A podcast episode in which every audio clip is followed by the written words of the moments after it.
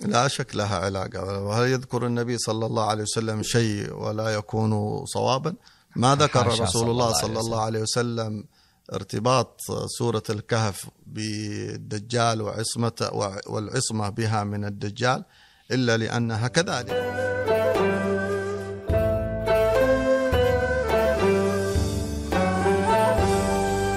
السلام عليكم ورحمة الله وبركاته. أهلا بكم معنا في بودكاست كهف. معاكم أخوكم نزار كركشان. إن شاء الله في هذا البودكاست نتكلم فيه عن سورة الكهف. نرحب بضيفنا الحبيب محمد السقاف. يا أهلا وسهلا بكم يا حبيب. الله يبارك فيكم. عساكم بخير الله. إن شاء الله. الحمد لله. يكرمكم إن ربي. شاء الله. طيب يا حبيب ندخل في الموضوع على طول. نعم. كان عندنا تأملات في سورة الكهف في رمضان الماضي عن طريق انستغرام. في برنامج كان اسمه التمكين المعرفي من القرآن الكريم. آه، حقيقة التأملات كانت عميقة جدا و... وما قدرت أكمل. يعني وصلت إلى منتصف السورة تقريبا وتوقفت. كانت مليئة بال... بالمعاني ومليئة بالتأملات والأفكار وال... والأنوار حقيقة. اللي خلتني ما أقدر أكمل. فاليوم نبى نستغل وجودكم معنا يا حبيب ونبى نبحر. ونبى نأوي إلى هذا الكهف ونبى نشوف الفوائد العظيمة اللي موجودة في هذه السورة. نعم. فخلينا قبل ما ندخل في عمق السورة ونبحر نبى نتكلم عن نقطة جدا مهمة اللي هي الكهف نفس الكهف. نعم. آه إيش المعاني اللي ممكن آه يستحضرها الإنسان من الاسم نفسه اسم الكهف؟ نعم. بسم الله الحمد لله والصلاة والسلام على سيدنا رسول الله وعلى آله وصحبه ومن والاه. بما أنك يعني قد آه، بحثت في السورة وتعبت في هذا البحث ووقفت في منتصفها فإن شاء الله يكون بيننا وبينك يعني آه، دردشة فيها. نستفيد منك إن شاء الله وتستفيد مني. ويستفيد من يسمع إن شاء الله تعالى. آمين. آه، هذه السورة كما ذكرت هي سورة عظيمة. وهذا الاسم الذي وضعه لها, لها النبي صلى الله عليه وسلم. وكما نعرف أن أسماء سور القرآن أسماء توقيفية لأنه ليست هي عبارة عن أحد من العلماء سماها بل النبي عليه الصلاة والسلام بنفسه وضع هذه هذا الاسم. ولا شك أن للاسم آه، معنى كبير وإشارة. والكهف كما هو معلوم الكهف هو محل المحل الذي يأوي إليه الإنسان إذا كان في رحلة أو في سفر يأوي إليه الإنسان إذا خاف يأوي إليه الإنسان من المطر يأوي إليه الإنسان من الريح والغبار يأوي إليه الإنسان آه، للإست- للاستتار والاختباء ممن يطلبه ويطارده. فسورة الكهف جاءت في منتصف القرآن بهذه بهذا الشكل. فهي فهي وسط القرآن بالتمام منتصف القرآن. آه، قال بعضهم هكذا أنه سبحان الله أنه حتى مو- موضعها في في ترتيب المصحف كموضع الكهف في في الجبل. والكهف في الجبل يمكن أن يكون هناك كهف شوية تحت وممكن أن يكون كهف في أعلى الجبل لكن إذا كان الكهف في في وسط الجبل يكون يعني أحسن ما يكون الكهف أن يكون في وسط زيادة الجبل. أمان زيادة في الأمان. وحفظ. ليس فيه التعب الشديد للصعود إلى رأس الجبل. نعم. وليس فيه الانخفاض الذي يجعل كل شيء يصل إليك. يا سلام. فهو مرتفع متوسط. نعم. والوسط هذه والوسطية هذه يعني دائما سبحان الله في كل شيء. نعم. الوسطية والتوسط في المكان وفي الزمان وفي وفي الهيئة وفي آه، الطبيعة وفي الفطرة وفي التشريع الوسطية دائما آه، خير وبركة وفيها يعني صلاح لحال الإنسان. ونحن ميزنا الله سبحانه وتعالى بأن جعلنا أمة وسطا. وكذلك جعلناكم أيوة كذلك جعلناكم أمة أمة وسطا. وسطا لتكونوا شهداء على الناس. فهذه الوسطية التي جعلها الله سبحانه وتعالى لنا تتناسب وتتناسق مع وسطية وسطية الكهف. سورة الكهف نعم. في في المصحف مع توسط مع توسط الكهف. آه، آه، الرمزية في القرآن آه، مجالها واسع عظيم. نعم. الرمزية. صحيح. القرآن يستعمل ال- الرمز يستعمل الإشارة. آه، القرآن كتاب آه، موجز ومعجز. ألفاظه قليلة ومعانيه كبيرة. لا تتناهى. نعم. آه، كل شيء في القرآن معجز. الأعداد الأرق الأعداد المواضع الألفاظ الترتيب. آه، فالسورة هذا في هذه في هذا المكان وجودها له دلائل. نعم. وإذا طالعناها في محلها ما بين السورة التي قبلها والسورة التي بعدها نجد كذلك لذلك دلائل إن شاء الله نعم. لما نبدأ نتكلم يعني في نفس السورة سن... سيتبين لنا يعني نعم. السورة المعنى. اللي قبلها كانت سورة ال- الإسراء. الإسراء واللي بعدها سورة مريم, مريم. سورة الإسراء ذكر فيها سيدنا موسى صلى الله عليه وسلم وبني إسرائيل. نعم نعم. والسورة اللي بعدها كانت آه، سورة مريم ذكر فيها سيدنا عيسى. نعم. ولما نيجي نربط هذه ب... وكذلك جعلناكم أمة, أمة وسطا. هذه دلالة مهمة يعني لابد التنبه لها. نعم. السورة مليئة بال... زي ما ذكرتم وتفضلتم بال... بالدلائل. يحتاج الإنسان التنبه لها عشان لما يقرأ هذه السورة أو يتأمل فيها يعني يكون على بينة ويتلمح ويبدأ يربط هذه المعلومات ويستفيد الفائدة القصوى نعم. من هذه الآيات. آه وسطية ال... ال... ال... سورة الكهف ذكرتم لنا انه إنه آه ال- الكهف مكان للإيواء بشكل آه، ككهف غير القرآن. فمعناته هذه السورة إن شاء الله تكون لنا إيواء ولنا حفظ. نعم. آه ونقدر نربطها ب ب آه بفضائل السورة. إلا ما نعرف كل المسلمين يعرفوا إنه هذه السورة آه أمرنا سبحانه وتعالى وأمرنا الشرع ال- ال- الحنيف إنه نقرأها كل أسبوع. نعم. فالآن آه نبى نحاول نربط ما بين علاقة ربطنا الوسطية وسطية الكهف وما بين وسطية السورة نفسها في القرآن وحفظ وكذلك جعلناكم أمة وسطا.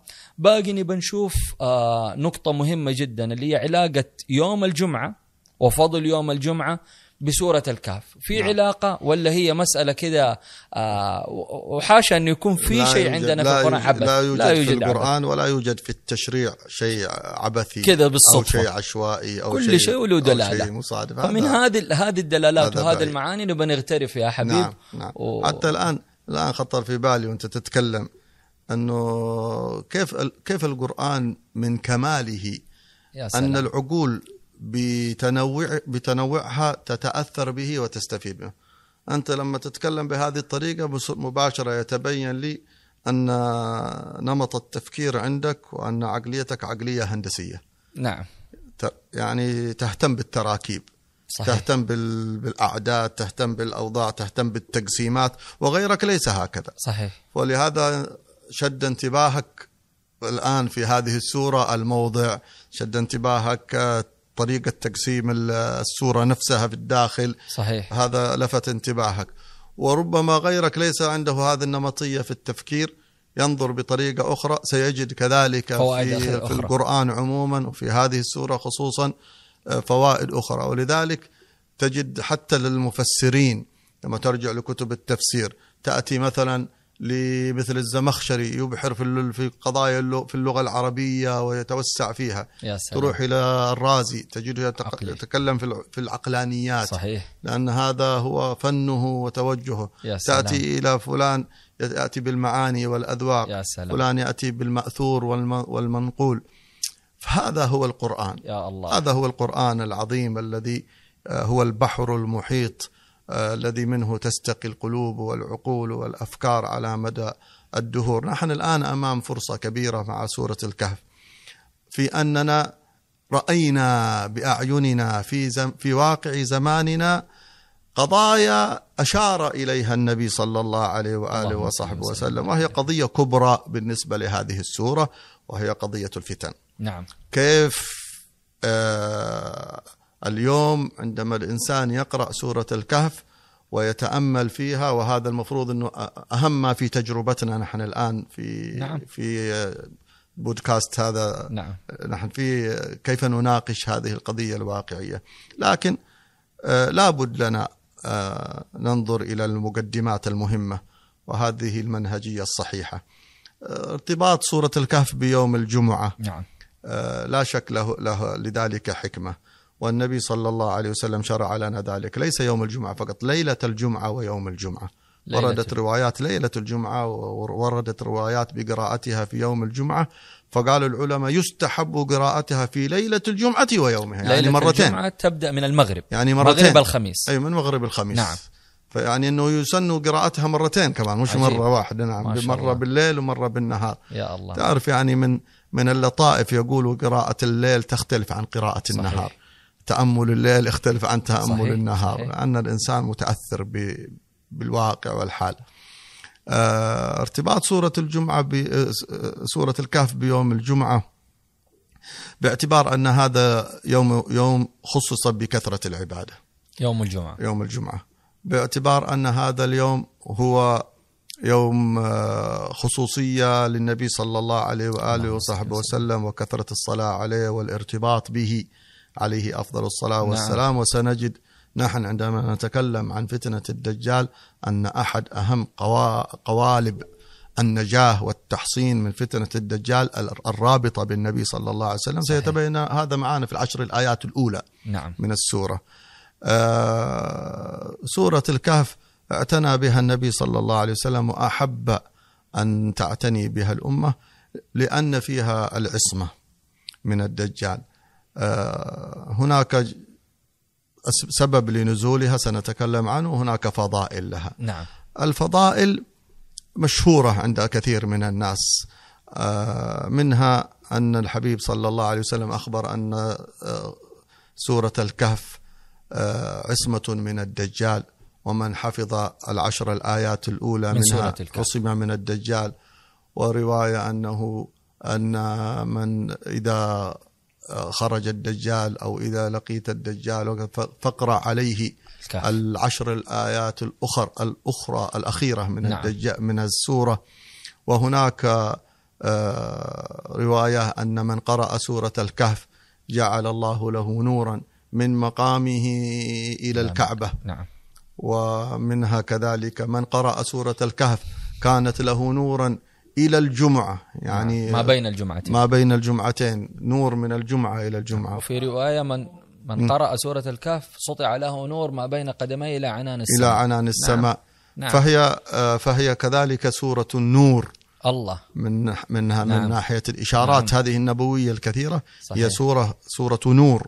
فما هذا النور؟ هو سراج هكذا مولع مثل اللمبة الموجودة يا هذه سلام. هو ال- النور هذا هو نور هداية. ونور توفيق نعم بحيث أن من واظب على سورة سورة الكهف كل يوم جمعة آه، يكون في هدى يا سلام و يوفق ويوفق يوفق للخيرات ومن مما يبرز لحياة الإنسان أن نعم. المواظب على سورة الجمعة يبارك الله سبحانه وتعالى له حتى في اختياراته حتى في شغله نعم. حتى في بيته نعم. أذكر مثلا لك تجربة شخصية لواحد يعني أي. مع- معروف يعني أعرف كان مث... كان قد آه، أفلس آه، عنده تجارة أفلس وخلاص وصل إلى حد الصفر وتحت الصفر. الله المستعان. فأحد أرشده وقال له عليك بالاهتمام بيوم الجمعة وبقراءة سورة الكهف كل جمعة وإن شاء الله ربنا يبارك لك. فواظب عليه. ما عدت عليه سنة إلا وما شاء الله تضاعفت تجارته. فكأن هذه السورة فيها إرشاد فيها هدى فيها تنوير للإنسان في اختياراته وفي واقعه. وهذا من العصمة كذلك من الفتن. يا سلام. عندما يوفقك الله سبحانه وتعالى لاختيار الحق وترك الباطل اختيار الخير وترك الشر هذه يعني عناية ورعاية وعصمة يا سلام. من الله سبحانه وتعالى. فسورة الكهف يعني سورة عظيمة وارتباطها بهذا اليوم يعني ارتباط عظيم. يوم خلق فيه آدم. ويوم يعني يوم في خلق فيه آدم ويوم تقوم فيه القيامة عجيب. نعم فالقيامة تقوم يوم الجمعة وآدم خلق يوم الجمعة وهو يوم كذلك جعله الله تعالى مخبأ للنبي صلى الله عليه وسلم. قال يوم الجمعة هدانا الله إليه وأضل عنه من كان قبلنا من اليهود والنصارى. فاليهود لهم السبت والنصارى لهم الأحد. الأحد. وأعطانا الله يوم الجمعة. اللهم لك كأن هذا اليوم مخبأ. نعم. مستور ما حد يعني عرف. سره إلا سيدنا محمد صلى الله عليه من وسلم كلامكم يا حبيب آه ذكرتم آه، فضل يوم الجمعة ومزية يوم الجمعة لنا كمسلمين. نعم. وبعدين كان عندنا سورة الكهف وقراءتها وذكرت نقطة جدا مهمة إنه هذا اليوم لما نشوف آه، يوم الجمعة كيف أن الله سبحانه وتعالى والنبي صلى الله عليه وسلم حثنا على كثرة الصلاة على النبي صلى الله عليه وسلم. في هذا اليوم الفضيل وفي سورة كاف نرجع مرة ثانية للطريقة اللي أنا أفكر فيها. ألاقي أنه نعم العصمة في آه، العصمة آه، في الإيواء إلى الكهف بطريقنا ال- طريق ال- ال- المحمدي طريق محمد صلى الله عليه وسلم. حتى كانت بداية السورة يقول الحمد لله الذي أنزل على عبده. الكتاب على عبده الكتاب فذكرنا بمحمد صلى الله عليه وسلم. لكن ذكرتم كمان نقطة مهمة اللي هي كيف ال- العصمة من الدجال وفي الحديث هناك ما من فتنة من يوم خلق آدم صغيرة ولا كبيرة إلا لفتنة الدجال معناته. إحنا اليوم لما نجمع معلومة الكهف والإيواء والحفظ وارتباطنا بالنبي محمد صلى الله عليه وسلم بفكرة الكهف وفكرة سورة الكهف وأنها عصمة من الدجال ونستحضر الفتن معناته إحنا داخلين على عواصف من الفتن رياح من البلايا والابتلاءات التي تصيب الإنسان. إنه النبي صلى الله عليه وسلم ما تركنا هكذا إلا بلغنا وقال لنا في علامات ساعة وفي فتن تحدث وفي بلايا.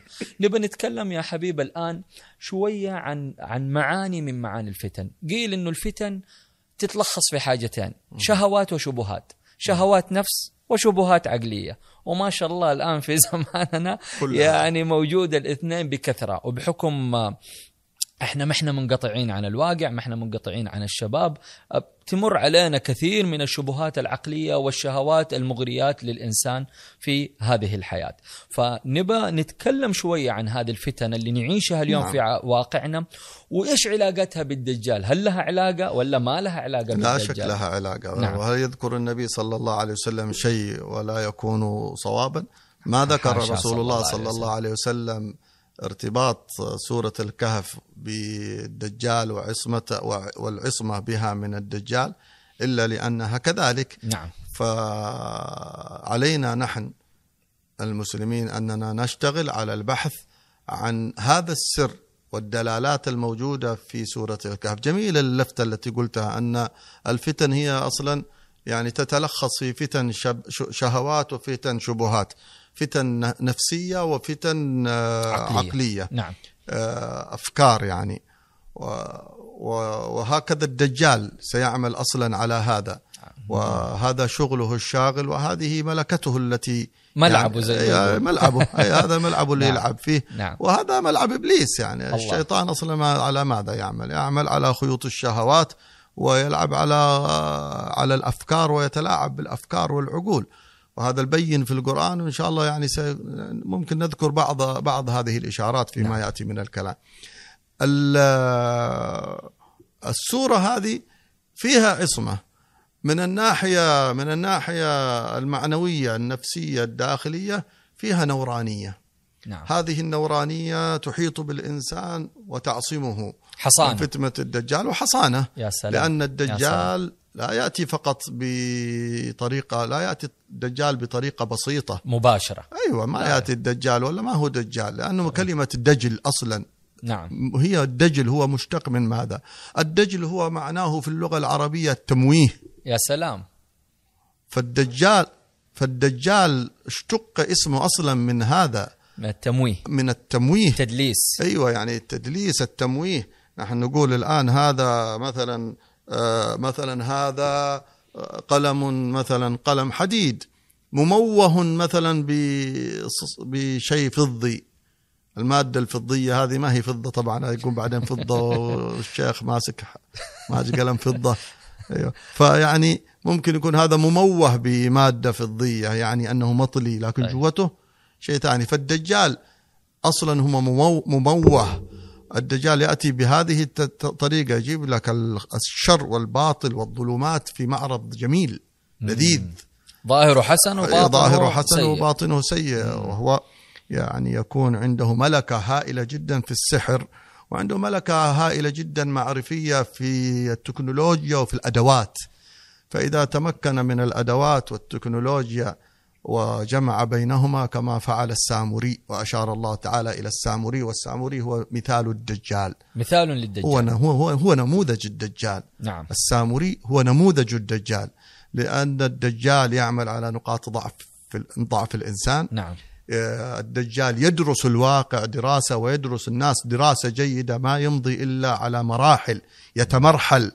الدجال سيخرج من وسط الناس. الدجال يل يعني يعبث من داخل الناس. لا يأتيهم آه، فجأة هكذا وإنما يأخذ زمنا حتى على استعداد الفتنة. لهذا التلقي. وهكذا السامري الذي كان في عهد سيدنا موسى كان يمشي مع موسى. نعم. وكان عنده علوم عجيبة وغريبة وملكات ويتتبع نقاط الضعف الموجودة. كيف تتبع نقاط الضعف الموجودة؟ لا- لاحظ قضية المال. وأثره والذهب والحرام المال الحرام. مم. وكيف إنه هذولا عندهم نوع ميول ل- للصنمية. نعم. ورغبة في رغبة في رغبة في الماد في الماد في المادية.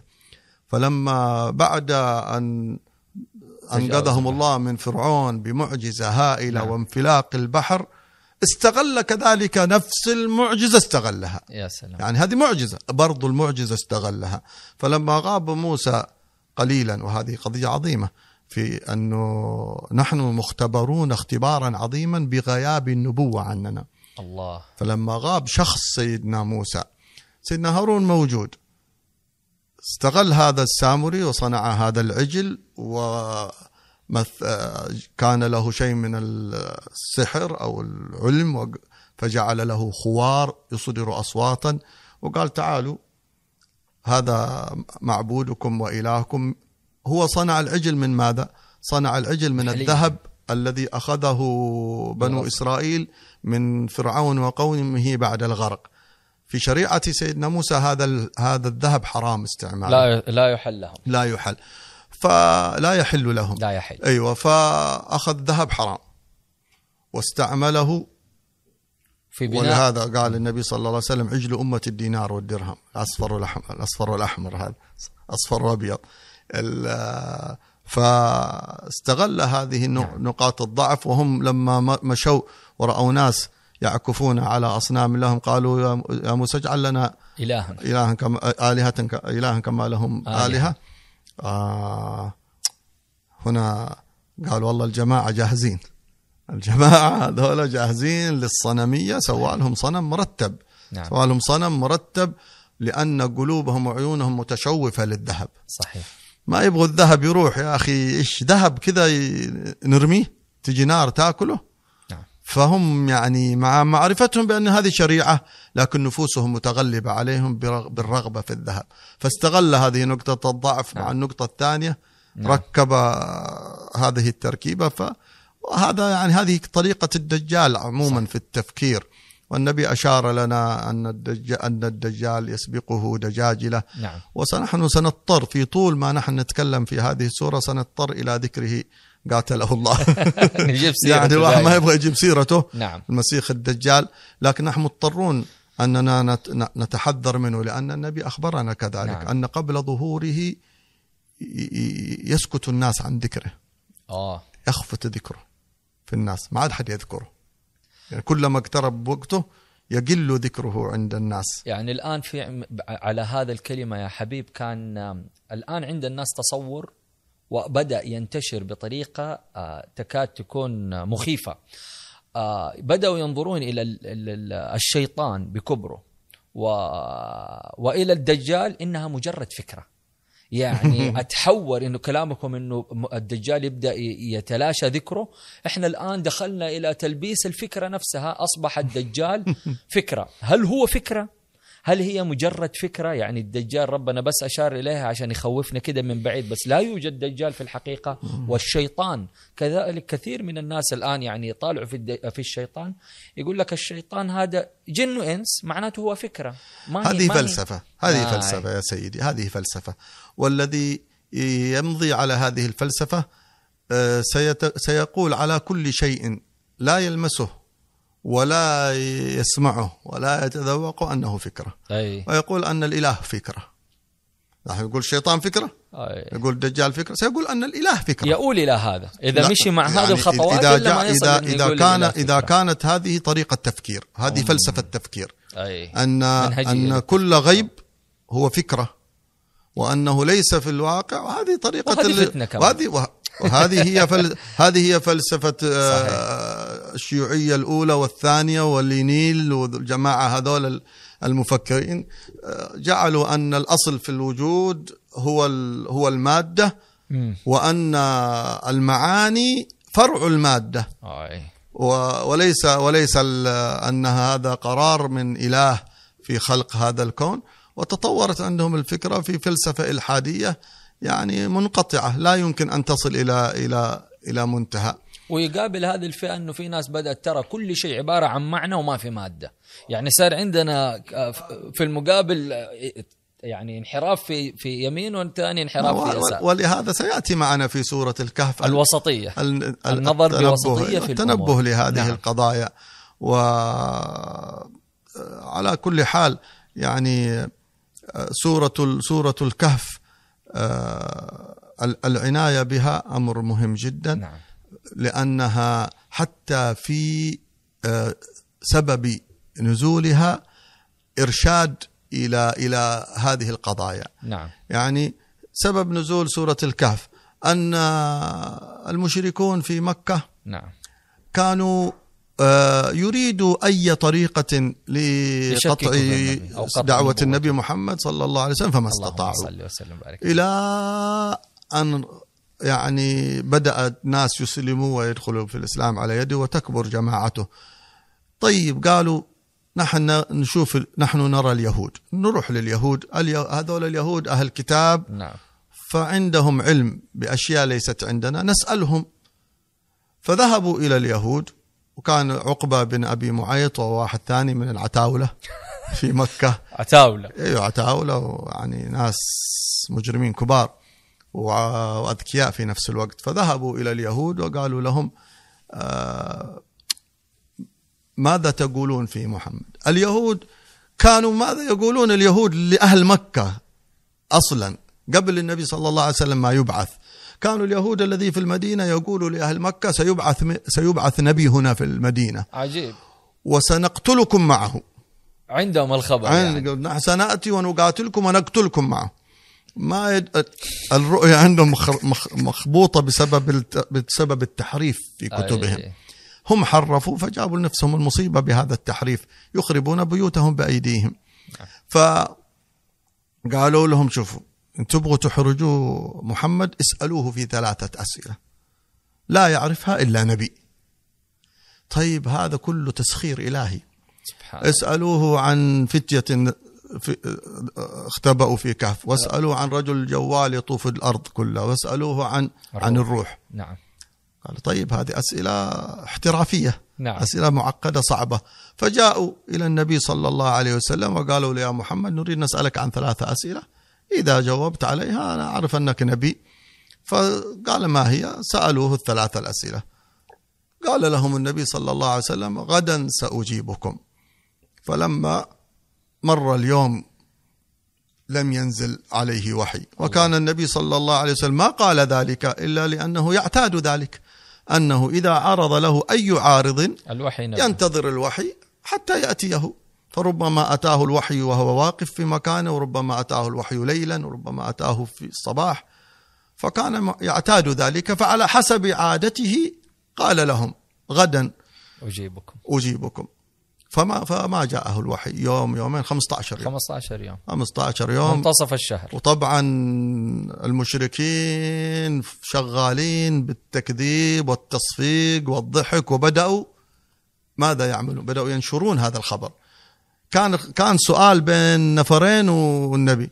فصاروا يقولوا ها ترانا سألناه سؤال أسئلة وما عرف. وما عرف. وقال إنه حيجاوبها وما عرف. يا. يا جماعة يا ناس سألناه ما عرف سألناه حتى صار الناس كلهم يتكلمون. وصار هذا إعلام.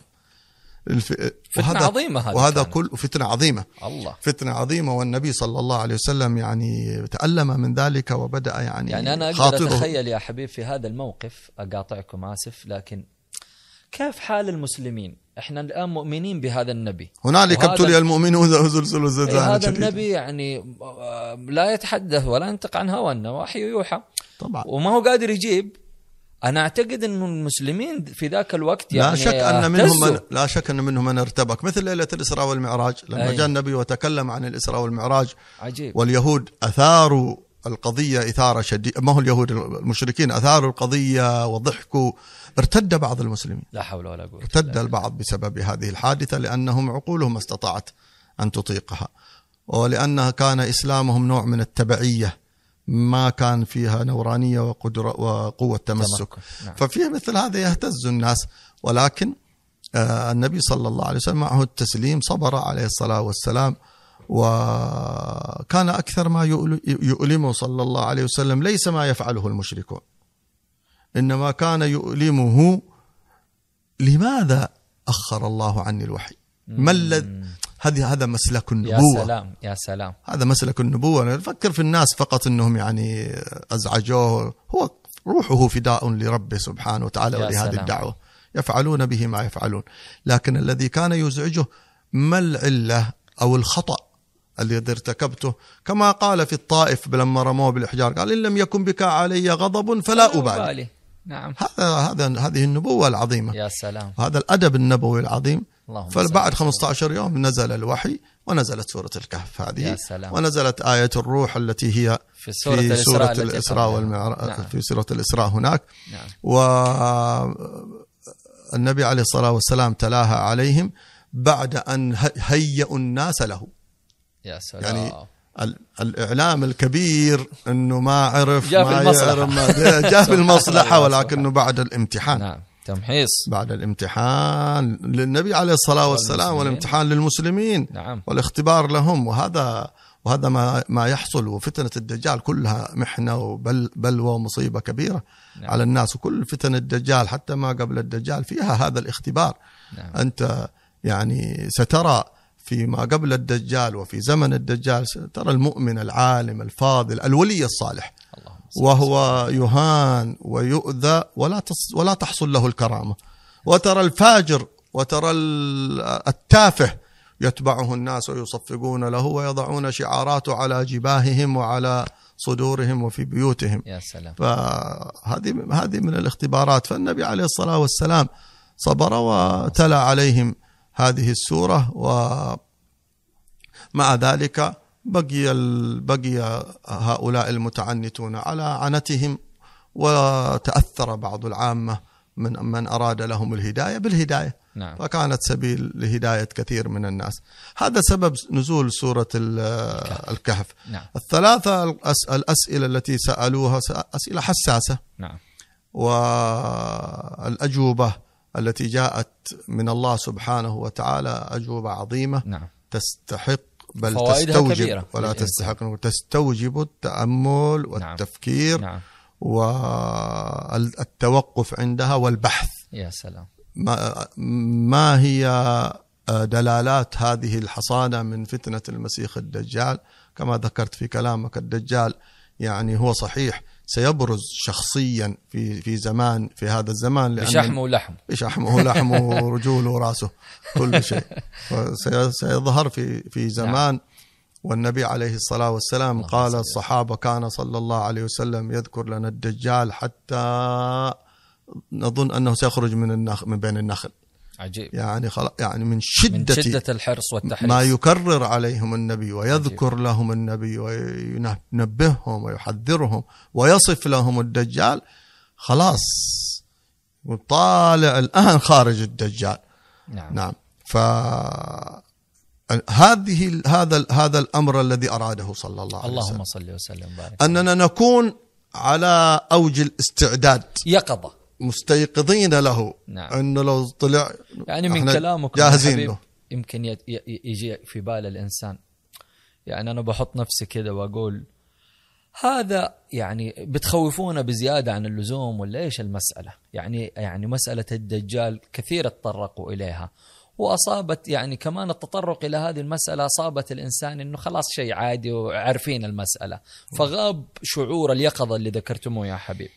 فالآن أنا بد... نبغى نقول هل هو بس نخاف ونجلس؟ ولا إيش فكرة ال إحنا أنتم ذكرتوا في بدايه إنه من قرأ سورة الكهف في يوم الجمعة كانت له نور فمعناته إحنا نحتاج إلى نورانية.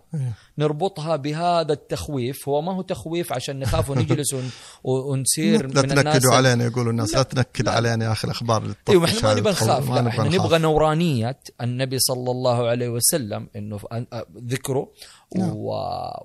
إيش النورانية كيف نقدر ناخذ هذه النورانية ونختم بها يا حبيب فرق بين الخوف والحذر. خوف آه خوف وحذر. أيوه لا نحن لا نخاف الدجال. نعم. ولا نخاف الشيطان. ولا نخاف أعوانهم. ما نخاف منهم. ولكننا نحذر منهم. لماذا نحذر منهم؟ لأن لأن ربنا سبحانه وتعالى أمرنا بهذا الحذر. الله سبحانه وتعالى إن الشيطان كان لكم عدوا فاتخذوه عدوة عدوا. نعم. والش- وال- والدجال هو وكيل الشيطان في العالم الإنساني. نعم. لأن الشيطان لما ابتدأ فتنته وصراعه مع مع آدم وحلف وأقسم أنه يعني لأغوينهم أجمعين. أيوة أراد الغواية ويبغى يأخذ مننا يعني بشكة. كبير قد ما يقدر معاه إلى النار لأنه خلاص هو يائس. نعم. من اليائس من الرحمة وطرده الله تعالى طردا أبديا من الرحمة. فأول شغلة آه، أرادها الشيطان أن يكون أن يكون شراكة آدمية. يعني يك- يكون شراكة مع مع مع بني أحد من بني آدم أو في بني آدم حتى يغو يدخل منهم. يعني ال- ال- ال- الخائن اللي في في الصف في وسط الصفوف مصيبة كبيرة أنت لما يكون عدو مثلا عدوك غارس وسطك جاسوس واحد مشكلة كبيرة هذا الجاسوس الواحد يمكن يكون أقوى من الجيش يعني بس صحيح. يعني مصيبته ضرره. أكبر, أكبر ضرره بكثير. أكبر من الجيش كله أنك وهذا خطر المنافقين انه قاعد جوا يلعب الفكرة. وهذا نعم. ولهذا ولهذا النفاق والله-. أ- أ- المنافقون في الدرك الأسفل من النار لأجل هذا نعم.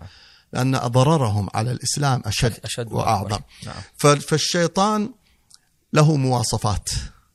مواصفاته لا تكفي وحدها ل- لإغواء بني آدم. لابد يستعمل الآدميين. ولذلك قال شياطين الإنس والجن يوحي بعضهم إلى بعض زخرف القول غرورا يتعاونون. الشيطان يبني الأفكار. ال- بني آدم يطورها. يا سلام. الآدمي عنده ملكة التطوير صح. والإبداع فيها. صحيح. يعني الشيطان يرمي الفكرة. ولا والادمي والبني آدم يطبخها صح. والآدمي يطبخها ويرتبها. ليش؟ صحيح، صحيح. لأنه لأنه يطبقها على نفسه. إيه. الآن أنت لما تعمل برنامج صحيح، تقول تقول لما تقول لي لما مثلا الواحد في الشركة يبغى يتقن وال- خصوصا خصوصا مدراء التسويق مدير التسويق ماذا يعمل أهم خطوة إذا ما عند مدير التسويق هذه الملكة اطلع برا صحيح أن يضع نفسه مكان مكان العميل. المستهلك صحيح. العميل تسمى تجربة العميل تجربة العميل نعم. إذا ما كان المسوق على يفهم تقمص هذا ما يفهم ما- يفهم المستهلك والعميل فهذا ما منه فائده صحيح يطلع يروح صحيح هذا. يروح يبيع. له يجيب له نعم. جرة فول على قولهم يبيع ما له في. التسويق هذا لكن لكن فالشيطان كذلك. أي. آه، الد- الدجال آه، صنعة الشيطان.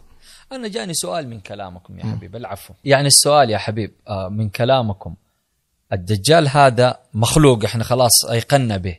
طب هل هو من الإنس؟ هل هو من الجن؟ إيش شغلته هذا؟ الدجال الدجال من بني آدم. تبعنا يعني. الدجال تبعنا ومننا وفينا. و- ولهذا فتنته خطيرة. عجيب. لأن فيه صبغة شيطانية مع طبيعته البشرية. فهو شيطان إنسان. والله. أيوة. فهو مقتبس ال- مقتبس ظلمة الشيطان وفكره وهو صنعة الشيطان صنعة إبليس وهو المدخل الكبير على بني آدم. ولذلك آه، هناك قولين في الدجال عند أهل العلم والباحثين المتخصصين في قضايا الفتن وعلامات الساعة الذين بحثوا في الأحاديث النبوية والآيات القرآنية الدالة على قضية الدجال. فقالوا الدجال هو إحدى أمرين. هو أص... إجماعا هو من بني آدم طبعا إجماعا. لكن هل الدجال هو شخصية واحدة؟ يعني هو موجود من زمان معين وأطال الله عمره مم. كما يدل على ذلك دلالات منها الحديث الصحيح حديث صحيح. تميم الداري أنه رأى الدجال في الجزيرة التي فيها الجساسة وشافوا الدجال وسألهم الأسئلة ما نطول بذكر كل هذا التفصيل لكن في حديث صحيح والنبي وثقه صعد على المنبر وقال كنت حدثتكم بحديث وإن تميم الداري أخبرني بما كنت قد حدثتكم. آنفا وجاب لهم القصة كاملة أنه هذا رجال محبوس في جزيرة بالسلاسل. فأمثال هذه الدلالات تشير إلى أن الدجال واحد موجود. شخصية ابتلاء من الله له وللخلق أطال الله عمره وذلك في قدرة الله وإرادته ليس بشيء بسيط. لا يعجزه شيء. كن فيكون لا يعجزه شيء. وهذا قول. قول الثاني أن الدجال نفسه شخصيته يعني تطورية. أنه دجال يعقبه يعقبه دجال. كمثل الخلافة آه، في الآدميين. نبي يخلفه نبي يخلفه نبي حتى جاء خاتم الأنبياء والمرسلين. اللهم صل وسلم. فالدجال دجال يخلفه دجال يخلفه دجال حتى يأتي خاتم الدجالين. الدجال الأكبر. الطحطوح الكبير. أي. أيوة. يعني العتل تبعهم الكبير. وأن هذا الدجل كله يتنامى يتنامى بصنعة الشيطان وشراكة الشيطان. يتنامى هذا الدجل يتنامى وكل دجال يجي أمكن من اللي قبله أعرف وعنده تجارب السابقين سواء في السحر والمعرفة. حتى آه. يجي صاحب الدجل الكبير. المقصود عندنا أيوه وهذا يدل عليه دلائل أخرى في السنة صحيح. منها تتبع النبي لابن صياد وكان سيدنا عمر بن الخطاب يقسم بالله أن ابن صياد هو الدجال. صياد كان في عهد رسول الله صلى الله عليه وسلم. معروفة قصة ابن صياد وكان النبي عليه الصلاة والسلام يعني يتلمس فيه أنه يرى فيه سنحة الدجال وصبغة الدجال. آه تمام.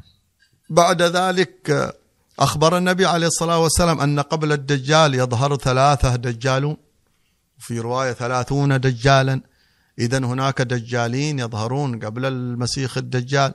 إذا هناك تطور للدجل. إذا هناك تفرع لهذا الدجل. كل هذه هذه تدل على أنه يمكن أن يقال هذا القول ويمكن أن يقال هذا القول. كيف يمكن الجمع بينهم؟ يعني استصعب العلماء ذلك منهم من قال بهذا ومنهم من قال بهذا لكن كله في النهاية موجود, موجود. يرجع إلى قضية أنه الدجال هو من بني آدم موجود وأن بداية الفتنة الشيطانية في صنعة الدجل من أيام قابيل وهابيل يا سلام وكيف تلاعب الدجال الشيطان على قابيل حتى أوعز إليه قتل أخيه وقصة طويلة عريضة يعني في تمام. في تفصيلها آه نشأ نشأ هذا الدجل من أول الزمان أول بني آدم ولا زال هذا يتطور. ولا زال لا زال الآدميون الوكلاء للشيطان نحن نسميهم وكلاء الشيطان. لا زال للشيطان وكلاء يعملون له في وسط آه، صفوف البشر وينفذون خططه ويجرون أعماله ويعينهم على ذلك شياطين الجن نعم. يتعاونون على ذلك وهذا أمر واقع صحيح. يعني آه، ممكن أي واحد يقول هذا الكلام يا شيخ ما يدخل العقل يا أخي لا تخوفونا كما قلت نعم. ترعبونا بس هكذا من أشياء نعم. يعني غير غير موجودة أنت أنت يعني كيفك يعني هذه هذه إرشادات معصومة هذا القرآن معصوم والنبي صلى الله عليه وسلم معصوم. إذا أنت عندك مشكلة في قضية أصلا الخطاب الرباني وعصمته هذه مسألة أخرى. هذه مسألة أخرى. يبغى لنا نرجع معاك وراء ونقفل سورة الكهف ونقفل يعني نقفل ونبدأ من الأول. نعم. ونبدأ من البداية. الله فيه ولا ما هو فيه والأنبياء فيه ولا ما هم فيه يعني قضية نعم. نحن الآن نتكلم عن عن دلالات صريحة واضحه نعم. والآن فيما يأتي من الكلام سننزل تطبيقاتها. نشوف تطبيقاتها في الواقع في دجال ولا ما في دجال. صحيح. يعني البصير. هذه ميزة القرآن يا نزار. هذه ميزة القرآن وميزة السنة النبوية. أن البصير المنور بهما المتأمل يرى كأنما يرى كل شيء بعينه. يا الله. نحن الآن كأنما الدجال بين يدينا. صحيح. كأننا نشوفه. بصيرة. يعني إن شاء الله لا نتألى ولا يعني ندعي ولكن يعني أظن أنه لو خرج لو شفنا الدجال نقول له الله ترى أنا عارفينك عارفين حتى السروال اللي لابسه نعم. فاهمينك فاهمين طريقتك فاهمين كل حاجة. ما النبي ما تركنا عميان. عرفناك وعرفنا أوصافك وتر وتراكيبك و- وألعابك وتلاعباتك وتنورت قلوبنا بنور القرآن حتى بان لنا شؤونك. نعم. ولهذا أجل. حتى ما يتنور الإنسان حتى يعرف الدجال أصلا بنور البصيرة. نعم. ما عاد يحتاج أصلا للدلالات المعرفية هذه. نور البصيرة التي في القلب التي أرشد النبي عنها التي في سورة الكهف تكشف لهم الدجال. لهذا في ناس يعني زار عندهم فلاتر. يا هذه سلام سورة الكهف من النور النورانية التي فيها. فلتر. على طول. تصور. والآن الكاميرات شغالة في صحيح. كل مكان. صحيح. تعدي من شارع في كاميرا تشوفك وتطلع على قولهم بصمة الوجه وبصمة العين صحيح. ويجيبوا سيرة أبوك وأمك وع- وحياتك كلها وأنت تمشي في الطريق. صحيح. طيب هذا الله تعالى قدرات الكفار هذه الاختراعات. ألا يعطيها أرواح المؤمنين؟ صحيح. كان سيدنا حذيفة بن اليمان عنده هذا الجهاز. كشف. نعم. عنده هذا الجهاز. يعدي الرجال يعرف منافق ولا مؤمن. الله أكبر. ما في كلام. تك. عنده الجهاز. الجهاز هذا لسه شغال. الحمد لله. موجود. ما. الجهاز نبوي محمدي. أعطاه النبي لحذيفة بن اليمان وغيره ولا زال يتوارث في الصالحين. بيوم يشوف الإنسان يعرف من صب من صبغته من سنحته. يا سلام. فكيف الدجال اللي أصلا النبي قال مكتوب في جبينه كافر؟ أصلا مكتوب في جبينه كافر. الله كافر. نعم باش بش بش من لغة الله أعلم. الله أعلم. أجل يا حبيب إحنا موعودين معاك بنورانية حصانة نورانية. إن شاء الله تقينا من هذه الفتن الظلمانية ونأوي إلى كهف آه نوراني يحفظنا الله سبحانه وتعالى من هذه الفتن. إن شاء الله تعالى هذه سورة سورة الكهف. يعني إن شاء الله لما نبدأ الكلام نعم. نعم. فيها تشوف يعني آه، كيف المتعة يا سلام. في آه، صحيح هي سنتكلم عن فتن نعم. لكن أنت تستمتع بعناية الله بك. الله أكبر. لما يربيك يا ربنا سلام. ويحصنك. ويضبطك ويظبط يعني يرتب أمورك تستمتع. أما رب العالمين يعطيك يكشف لك الأوراق نعم. ويبين لك يعني المسلك الصحيح. يا سلام. آه، هذه نعمة من الله سبحانه وتعالى الحمد. علينا. آه، ما نستطيع إلا أن نقول جزا الله عنا نبينا محمد اللهم صل صلى وسلم الله عليه وسلم. خير الجزاء وجزاه الله عنه عنا ما هو أهله. ولله الحمد والشكر أولا. وآخرا ظاهرا وباطنا وقبل كل شيء وبعد. كل شيء. أننا يعني مؤمنين والإيمان مستقر في قلوبنا وأن بين يدينا آه، هذا المصحف اللهم يعني ال- النعمة العظمى نعم. التي في حياتنا التي نحتاج أن نرجع إليها. نعم. الحمد لله الذي أنزل على عبده الكتاب. الكتاب. إن شاء الله يعني إحنا طولنا في الكلام كثير. لما نبدأ إن شاء الله بالكلام عن هذا الحمد.